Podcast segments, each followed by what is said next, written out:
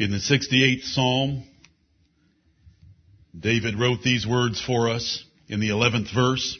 The Lord gave the word. Great was the company of those that published it. Amen. The Bible that you hold in your hands is a precious gift from the creator of heaven and earth. Amen. It's His word. The right. Lord. That is the Lord Jehovah. And there is no other God. The other religions of the world can make all the claims that they wish, but there have been other religions of the world since the creation of the world and they're false. They're vain and they're wrong. And we have in our hands the precious Bible, which is the Word of God. The Lord gave the Word. This Bible, though penned by 40 different writers, has but one author. As 2 Peter chapter 1 in the last few verses made very clear in your reading last night, the Lord willing. Let's remember that one author is the Holy Spirit of God communicating to us the revelation of truth. Truth is not discovered by rationalization. Truth is not discovered by human intelligence, human research, or any other method. It is a revelation from the God of heaven. He has to reveal truth or we would be born, live, and die in the ignorance of a very depraved and rebellious race. But by His grace, He's given us His Word. The Lord gave the Word. Great was the company of those that published it.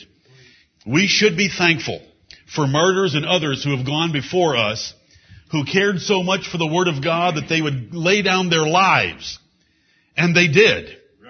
They died in the fires and torture chambers and prisons of the dark ages of Europe, bringing us the Word of God so that we could have it in our own language. Because you can go to a dollar store today and buy a Bible for a dollar doesn't mean that it's always been so freely available. Men gave their lives for it. They gave their substance for it. How important is it to you? The Lord gave the word and great was the company of those that published it. Today we'll consider the company of David, the company of the Lord Jesus Christ, John the Baptist, Paul and Peter, among others, as we look at what did God reveal to us by their ministries, the prophets and apostles of the Lord Jesus Christ. Let us humble ourselves and call upon the God of heaven to reveal His word to us. For though He's given it to us in the scriptures, Many have the scriptures, but few care for them. Few believe them. Fewer yet put them into practice like they should. Let us seek to do that this day. Let us pray. Our Father in heaven, hallowed be thy great and glorious name, the name of the Lord Jehovah.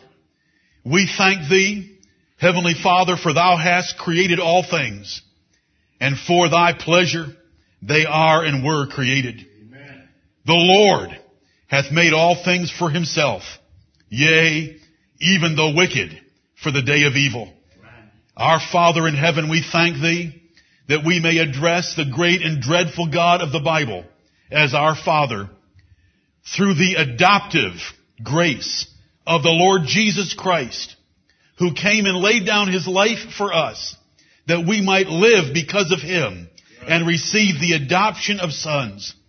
And we thank thee for thy Holy Spirit that you have sent into our hearts that causes us to cry, Abba, Father. It is by the power of the Holy Spirit that we can call Jesus Christ our Lord. And it is by the power of the Holy Spirit that we have a witness in our hearts that we are indeed the children of God.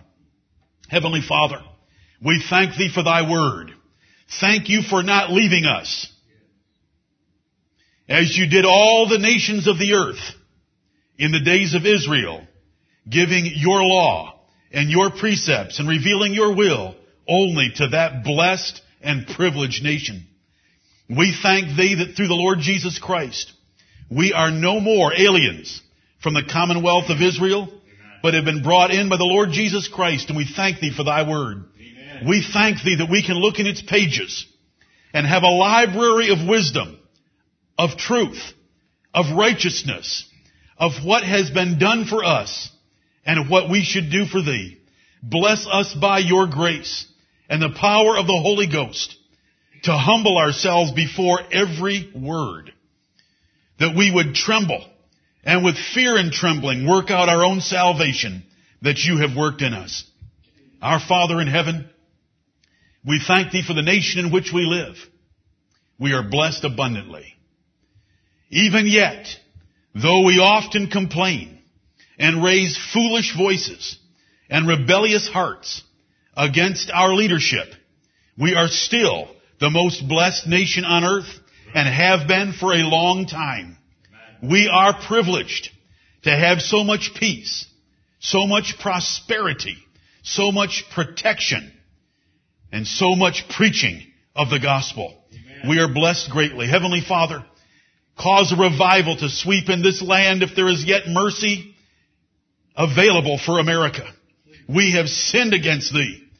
But Heavenly Father, we need revival and let it start in our hearts where we will humble ourselves before thee as we ought and turn from our foolishness and wicked ways that we would reject the carnality and lasciviousness of this greedy generation and that we would lift our eyes heavenward and live holy lives in our homes. Our Father in heaven, let this spread by the power of the Holy Spirit that there might be a turning unto thee. And as you see thy remnant, lift up holy hands without wrath and doubting and call upon the name of the Lord. Let there be a revival in America.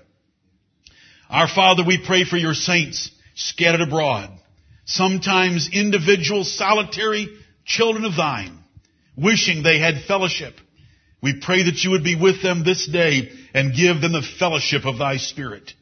We pray for your churches, wherever they are found, churches that worship in sincerity and truth.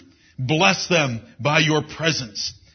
Bless those that would speak in their pulpits, that you would give them boldness, and that they would make manifestly clear the gospel of Jesus Christ, right. that sinners might be converted unto thee, that the truth might go forth against all the errors and lies of the imaginations of men. Our Father, we thank thee for every good thing that we enjoy daily. Your blessings are poured out upon us. How can we number them up to thee again? But we bless thee and we thank thee. And Heavenly Father, we ask that you would forgive us all our sins, all our foolishness, and the sinfulness that yet dwells in our members. Right. Oh Lord, have mercy upon us and cleanse us from all unrighteousness. Forgive us our foolish thoughts, our hasty and hurtful speech, and the things our feet and hands have done. And, O oh Lord, also forgive us where our thoughts have not been rightly engaged in thinking upon Thee, and our lips have not praised and thanked Thee, and our hands and feet have not done what they should have done. Forgive us for all kinds of sins, and have mercy upon us. Heavenly Father, as we come into thy presence, we are here this day not to entertain our flesh. We are here this day that our spirits might be taught, that our spirits might be converted and convicted, and that we might go from this place to be more faithful in our service to thee. Have mercy upon us to this end. We commit these assemblies, our worship, our lives, the Lord's table, all that we shall do this day unto thee as a sacrifice in the name of the Lord Jesus Christ, thy only begotten Son, and our only hope of redemption. It's in Jesus' name that we pray. Amen. Amen.